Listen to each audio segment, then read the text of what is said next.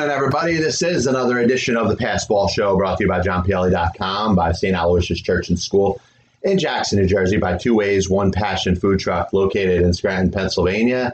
And just bear with me as I try to get this microphone squared away.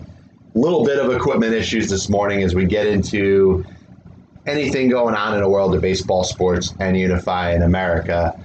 Um, couple topics we're going to hit up pretty hard today and uh, you know there's really things out there that'll make you want to think and it'll kind of make you you know open up your mind to to say are we are we always doing the right thing? Or our intentions always where they need to be? And you know we'll talk a little bit about to start out. We'll we'll do a little promotion of the top 100 offensive position players of all time which we've spent a lot of time on. We made some updates on the website. You got some links to the players. You can look at their baseball reference page by just clicking on the player's name on the website. Um, the book, I think, is going to be exciting. It's going to open up a whole new dimension to baseball and its history and things that we haven't really spent a lot of time thinking about. Players that you're just like, who was that again? And he was really that good? Um, I've profiled well over 400 players already as we get set for this book. And, you know, I apologize if the uh, wire is kind of in the way. Looks like it is. Hey, that should be a little bit better. But, uh, you know, I'm excited about the, the book coming out hopefully before the end of the year. Most of the manuscripts put together. And like I said, most importantly, the list, top 100 offensive position players. You can see it on johnpielli.com. I want to hear yours. I want you to comment. Let me know you know, where do you think I reached? Where do you, who do you think I missed? Is there a player that's in your top 100 that you say, hey, is unequivocally one of the top 100 offensive position players of all time? And I want you to ask me, why is that player not on your list? So Fernando Tatis has to apologize for swinging on a 3-0 pitch, hitting a grand slam, and there's so many different ways you could go with this because I don't like going the conventional way and say, hey, this is what everybody else has said. I'm going to say the same thing. But it's it's hard to put a contrarian point of view when it comes to a player that, that's just playing baseball with a league. Now, once again, baseball has never instituted a forfeit rule. They've never instituted a mercy rule. And it, once again, we're talking, and you could hear all these discussions about to speed up the game, trying to maybe end games early. You got seven inning doubleheaders. You got runners from second base in the beginning of extra innings. Obviously, things that the conventional baseball fan is going to hate. And then we have a discussion here about what is the proper etiquette to play in a baseball game where you're ahead by a lot of runs. Well, usually, if you're ahead by a lot of runs, it's because the other team did not perform too well. We know that maybe not necessarily to the level of football, but there is a, some sort of parity when it comes to baseball. Any baseball team out of the 30 can beat any of the other 30 baseball teams. You know, the Yankees could go out there against the Detroit Tigers, and the Detroit Tigers can beat the New York Yankees. It doesn't mean that the Detroit Tigers are better than the New York Yankees, but if the Tigers win a game, nobody's going to look back at the history of upsets when it comes to sports and saying, hey, how could the Yankees, with all that talent, lose to that Detroit Tiger team that is in what we consider the early stages of a rebuild? That happens, and we don't question it. We know games in baseball, you have three game series, four game series, and you know there's a chance that a bad team is going to win one out of three or one out of four against a really good team. So we know your team is only as good as your starting pitcher the next day. Your team is only as good as the start you get off to in the next game. So why are we talking about teams needing to calm down when they have a certain lead?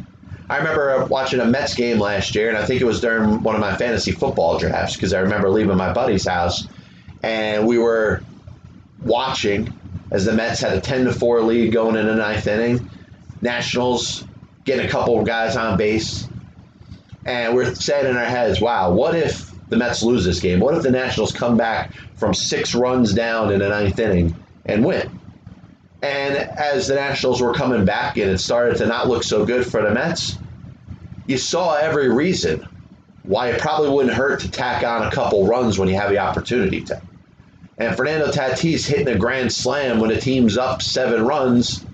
Like I said, if you're an opposing team and you don't want to give up any more runs, there should be an opportunity to forfeit. There should be an opportunity to, you know, consult with the home plate umpire, the crew chief of the game, and say, you know what, our team doesn't feel fit to play baseball anymore. We're down by too many runs. We're going to take the loss. We're going to take this as a forfeit.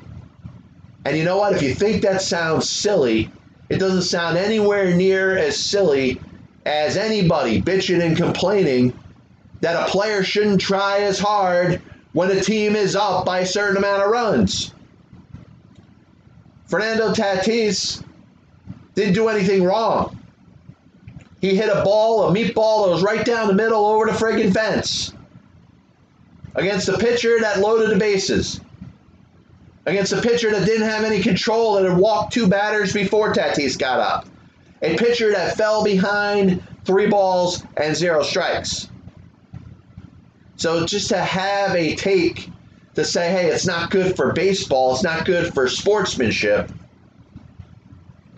Imagine how that would apply to the NFL. A team's up by four touchdowns, and you know what? That running back should just try to run out of bounds. He shouldn't. Uh, he shouldn't try to move down the field if the other team isn't willing to tackle him. Is this really where we're getting to? And I think the problem here is it's a combination of the unwritten rules sports fans or baseball fans and a generation that's getting very soft. A generation that doesn't want to see a disparity between one team and, and the other. And like I said, the Padres and the Rangers could have a game that goes so much in the Padres' favor and play a game the next day and have the Rangers dominate the Padres. That's baseball. So why are we all hung up on a team taking liberties with a large lead? There's no cap on the amount of runs that you could score in a game. And you remember the old World Baseball Classic, what was it, 20, 2012 or 2014? When Team Mexico and Team Canada had that big brawl? All because one of the teams was trying to pile on some runs. I think it was Canada. They were trying to add some more runs because run differential or total runs scored was one of the tiebreakers to move on to the next round. Well, that's something that failed to get communicated amongst the teams.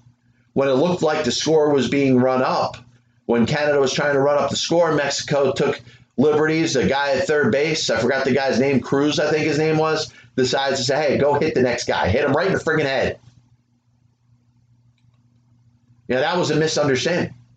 But you see what can happen when a team looks to be taking advantage of another team. And this wasn't even a situation there. And this is what's so embarrassing about it, where you have one of the top young players in all Major League Baseball, one of the players that over time you're going to look at and say, hey, this is going to be one of the players we're going to build our game of Major League Baseball around. And you have him apologize. Like, actually get up in a press conference setting. Like, he's got to say he's sorry for trying too hard. What did that pitcher have to lose other than his own credibility and his own dignity by giving up runs in that spot? There is no way, under any circumstances, that any player should try not to hit the ball as hard and as far as they can. I get it.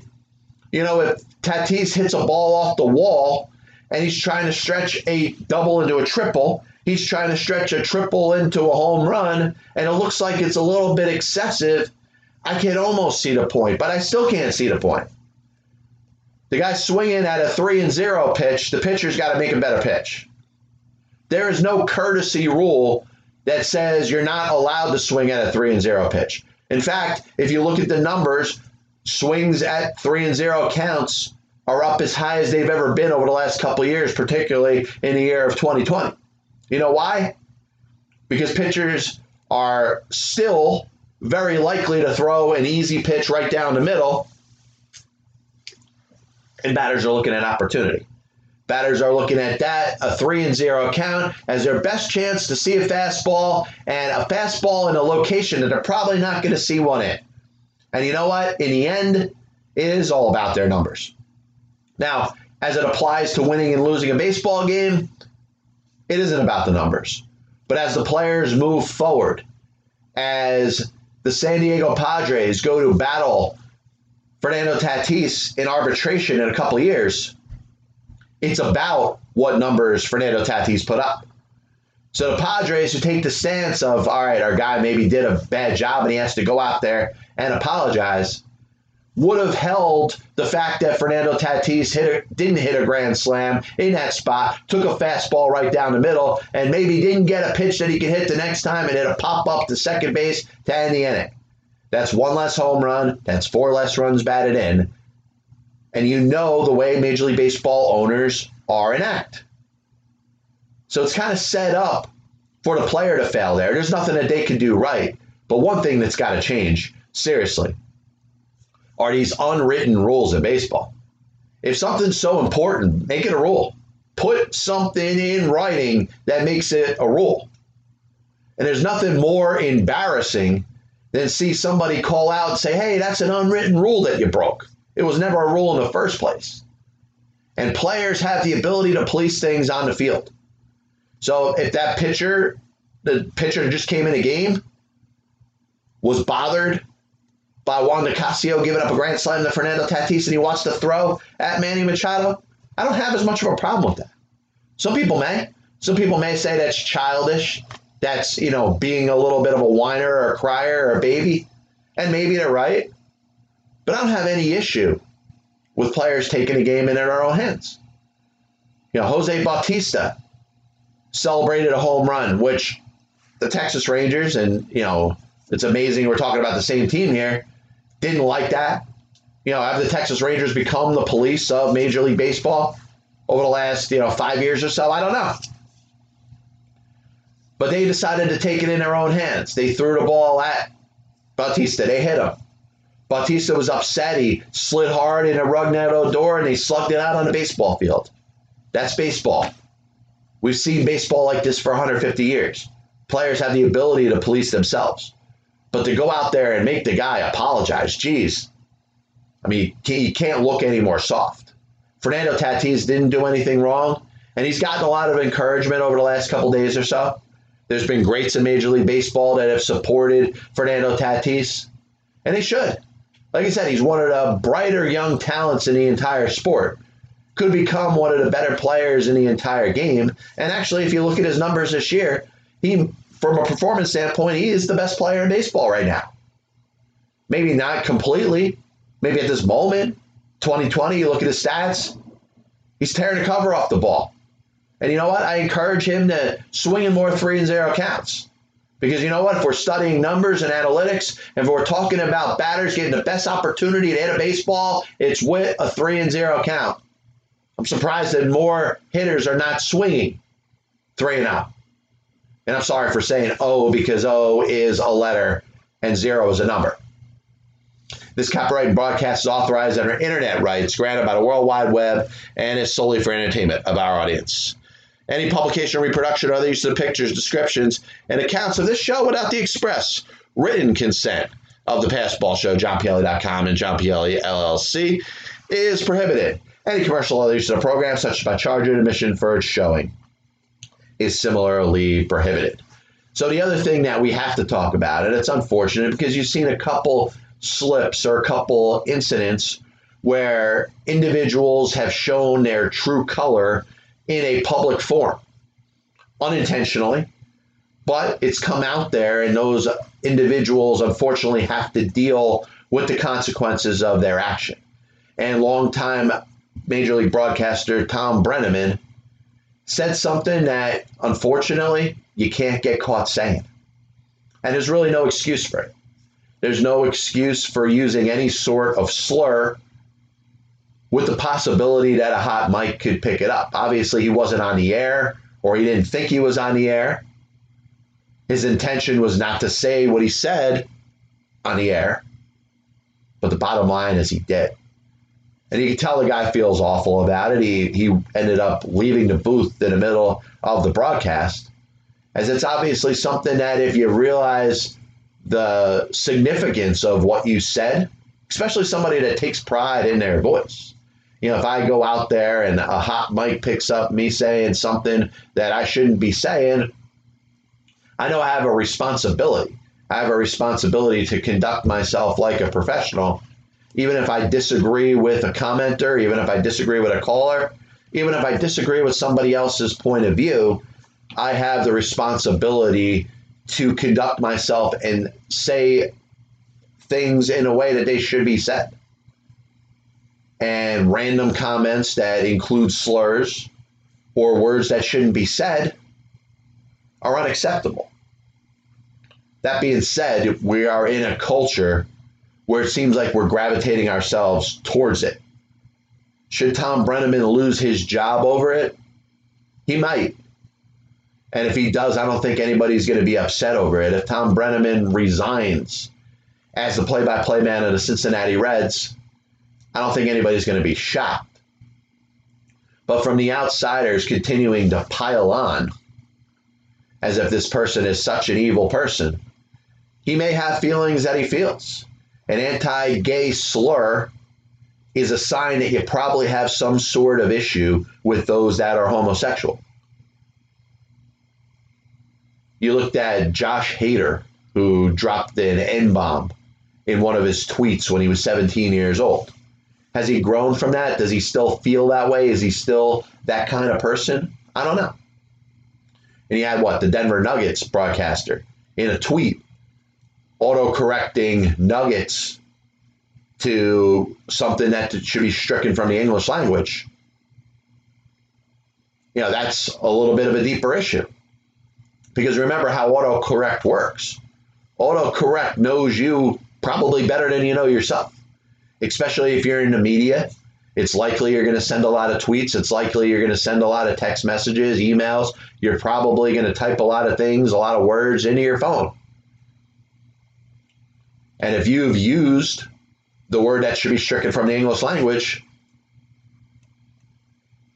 in many of text, whether it's with buddies of yours who will never give you up, or just in general, there's a chance that that word might come up in autocorrect. And that's where this man has to be responsible for his actions.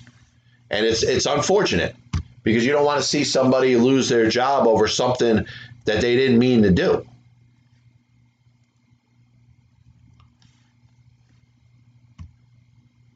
but it, it's it's a situation that somebody does and this man does have to answer to it. He may pay for this situation with his job.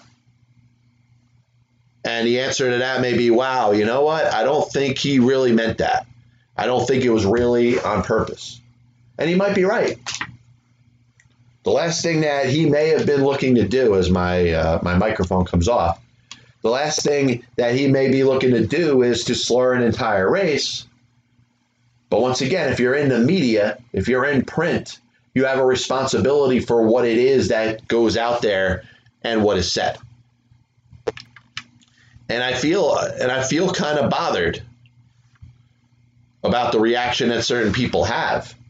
You're upset, you're bothered by it, you think that this person is a racist, and they may be. You know, it's it's no there's no proof that this man is not a racist. I mean, anytime you put that that word in print anywhere, like I said, he may not have typed the word, he may have misspelled nuggets, and it could have come up, and it could have been the last thing that he was ever thinking about doing. But you got to be responsible for what you type. And I'm responsible for what I type. And this is hopefully a message that should go out there to many other people.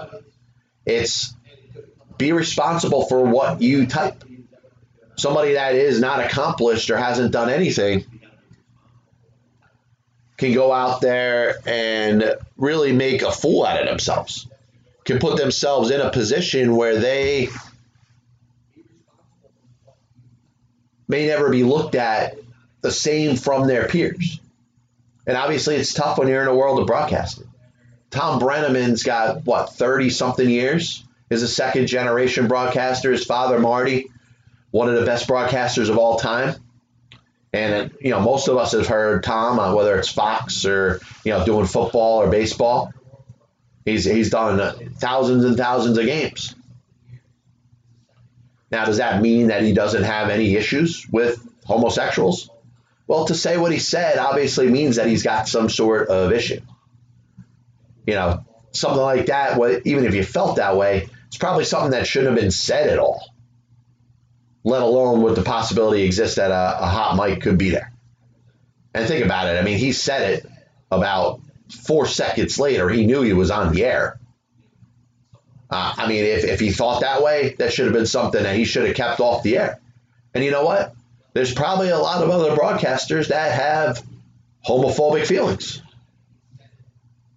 There's probably plenty of broadcasters out there that have, you know, issues with race.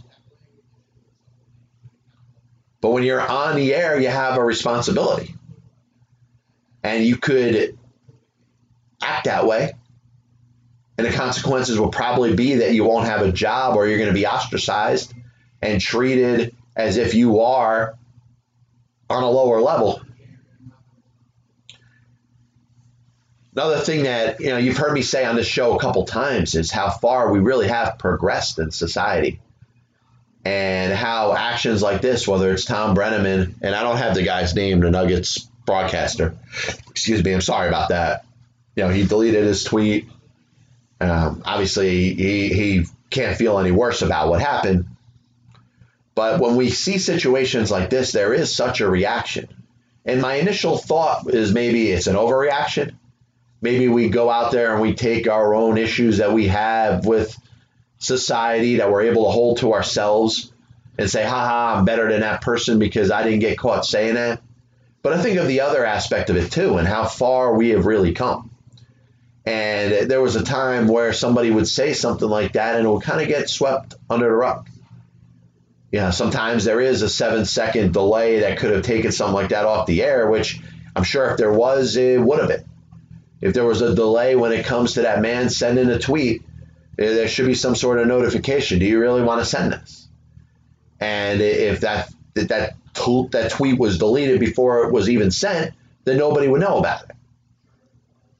But we have seen kind of a majority come out there against racism, against homophobia, against treating those that are different as their outcast in society. And it's gotten way more support. Black Lives Matter as it exists right now, whether you are for it or against it, has been successful. And it may bother you to hear that. You may be a white that is down on black people that wants to see black people fail, Black Lives Matter not only has the support of all black people, it has the support of white liberals and has the support of Generation Z. It's way more people than it ever has before. It's done way more than Martin Luther King and, and his walks against the injustices of the society and its system. And we see instances like this that get brought up when we're talking about individuals that say things that they shouldn't say, and you look at the backlash. And maybe it's over the top, maybe it's a little bit too much. You know, maybe Tom Brennaman should be able to broadcast the game again. You know, maybe this broadcaster for the or the writer for the Denver Nuggets should have a job again. And I agree with it. I agree that anybody has the right to work. You know, some mistakes are treated a little bit differently now if Tom Brennaman said what he said in 1955, and not to say that his father would, but his father covers obviously a lot further back in the time of baseball history. If Marty Brennaman said that in 1965, would it get the same reaction that his son has gotten for saying it in the year 2020? And the answer is probably no. And it just shows how far we've come in society that we're not accepting that type of behavior and speech. And I think it's it's great to see that we've gone as far as we have. Now, following some basketball games, it looks like you know the Boston Celtics off to a good start. Whether it's you know you got the Dallas Mavericks beating the Los Angeles Clippers, and the question is, in a, in a series like this, could Dallas end up beating the Clippers? And you're talking about one game. You're talking about something that may not necessarily be um, the determining factor in a series. But Dallas to win a game, quote unquote, on the road, obviously in the bubble setting in Florida, Orlando, you wonder. The Clippers are looked at at least the prohibitive favorites to play in the Western Conference Finals. Everybody's marveling over the possibility of a Lakers Clippers Western Conference Finals. And probably anything that falls short of that will not get the national attention, especially the attention from the diehard NBA basketball fan. I expect the Clippers to win this series. I wouldn't get too bent out of shape over a bad performance, and it was. The Mavericks pull away in this one, winning the game by 13. But we do, we are missing home court advantage as it has existed in the world of basketball, not just with no crowds there, but you know games not played in their own cities. The Clippers playing all the way on the other side of the country. They couldn't be any further away from home. Is that a disadvantage? Do teams that are closer to Florida, perhaps the Miami Heat, have a little bit of an advantage as these playoffs are getting started? I don't know. You know, there's going to be no fans there. But I do think there's a comfortability if you are a player that plays in a certain city. And I understand Kawhi Leonard, Paul George. It's not like they're they've been in LA their you know their entire basketball careers. You know they've obviously played in different places. Paul George was in Indiana. He was in Oklahoma City. Kawhi Leonard was in San Antonio and Toronto. But I wonder how the demographics of the setting playing all the games in Orlando are going to impact the teams that are used to being in different parts of the country.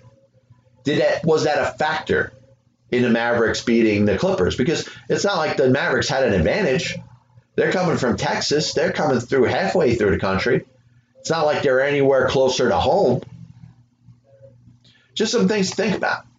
And obviously, it's still, and I mentioned this last week when we did the show, just how, how weird and bizarre it is to be in a spot where we're sitting here right now talking about basketball playoffs. I'm watching some games and I'm enjoying it a little bit as the basketball fan that I am. But I'm also looking at it, seeing it it's like 100 degrees outside. You know, in Orlando, it's got to be, you know, well over 100 degrees and I'm looking in the stands and I see the advertisements and I see no fans in the stands. And if I watch more than one game, it's as if I'm watching a game in the same place. You know why? Because it is the same place. Just a weird year when it comes to sports. And you think of baseball and the amount of changes that they're looking to do, the 16 teams in the playoffs you know, it's, it, to me, it's very hard to be a sports fan this year. And for somebody that lives, eats, breathes, sleeps sports, it's hard for me to get into it. You know, it's good to talk about it. I'll talk about any sport and I have no issue with it. But, the, you know, you're looking at what is going on outside of the world of sports. And remember, sports were there for a reason. Sports were brought in to keep that fan's mind compensated when we're trying not to think about other things. You're thinking about the coronavirus, you're thinking about whatever evils exist in a world of politics that we continue to obsess ourselves with. We're thinking about maybe personal issues, whether it's financial whether they are, you know, issues within your own family or friends. And then we turn on the tube to watch a baseball game, or in this case, an NBA playoff game, and we still want to think about that for a little while. And that's the great message that sports can bring to the entire country, to a group of people that may be reeling. This hasn't been a good year for very many people, probably anybody. It's hard to make the case that this has been a good year for any individual person, but hey, you know, some things have probably happened really good for some people. As we hit what we'll call the closing point of the Passed Ball Show, a reminder the PBS is brought to you by JohnPielli.com, by St. Aloysius Church and School in Jackson, New Jersey, by Two Ways, One Passion Food Truck, located in Scranton, Pennsylvania.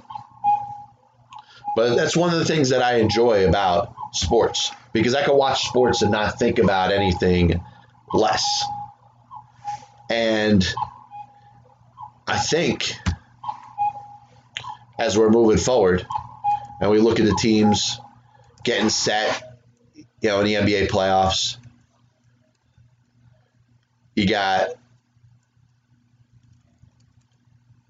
the Lakers and the Clippers, like I mentioned before, really looking like the two favorites. And if one of them happened to be playing the Milwaukee Bucks in the finals or the Toronto Raptors in the finals, I think they would be the favorite. Now it's amazing how Toronto has played. Toronto, after losing Kawhi Leonard, were expected to kind of take a little bit of a of a drop. They won the NBA championship last year. They wanted to bring back Kawhi Leonard. Kawhi decides he wants to go play in Los Angeles with the Clippers, team up with Paul George, and you know, you're expecting to see the Toronto Raptors take a step back. But they didn't. A little bit of a recap of the show today. We talked about Fernando Tatis and the overblown story about the guy swinging at a three and zero pitch or the team up seven runs. As silly as that sounds, as much as it sounds like somebody's out there just whining and crying and acting like a petulant child, you know, you think of all the ramifications that would be if Fernando Tatis didn't hit that grand slam. What if the Texas Rangers came back to win? I brought up a scenario last year. The Mets had a six run lead in the ninth inning, lost to the Washington Nationals. Can never have enough runs. Remember any World Baseball Classic, Team Canada, trying to pile on some runs because it was one of the rules. The amount of runs scored was going to be a tiebreaker to move yourself on to the next round of the World Baseball Classic. Well, Canada's trying to do what they're supposed to do. Team Mexico doesn't understand the rules or decides to get upset, police the game itself, and all of a sudden there's a big fight in the field. Problem is is we talk about these unwritten rules and i really i look at unwritten rules as if somebody's trying to go out of their way to start a problem for no reason. There's no rule that exists that says there's a maximum amount of runs that you can score. There's no rule that exists that when you're up a certain amount of runs that you should stop trying. Because that other team still has the opportunity to compete. And unless you want to put in a forfeit rule and give that team that is down by a certain amount of runs an opportunity to go out there to the crew chief, the umpire that's in charge, and say, you know what, we no longer want to play, then I don't want to hear about that crap anymore. Talked about Tom Brennan, Brennan's comment that he made on a hot mic, something that was not suitable for the air, something that was not consistent with the values of your everyday American. Should he lose his job over it? like I said, if he did, I wouldn't be surprised. But one of the things that it's pointing out is that this type of behavior, these type of comments, these type of feelings are treated a lot differently than they used to be. You know, you used to be able to say stuff like this if you felt this way around your friends. Now your friends are going to be the first ones to out you because there's behavior that is now considered unacceptable. And we've really moved a far place in society. I do want to thank everybody for tuning in to the Passed Ball Show. We'll be back with you probably next week. Check out johnpielli.com. Like I said, we got the top 100 offensive position players of all time. I got links on each one of the players' names. If you go up on the site, you can take a look at their baseball reference page. I think some of the Negro Leagues players went to Wikipedia, so you learn a little bit more about them if you're not sure. I'm sure you're going to look at the name Ross Barnes if you're not a die-hard baseball historian and fan and wonder who the hell that is. And I think you should know that he was one of the best pl- offensive position players to ever play. Obviously, we're going to continue to progress towards the book. I can't wait to talk about it. I can't wait to bring discussion about the history and baseball and really everything that's happened over the 150 years that have preceded us. We'll be back with you next week. God bless you. And as always, I'll see you on the other side.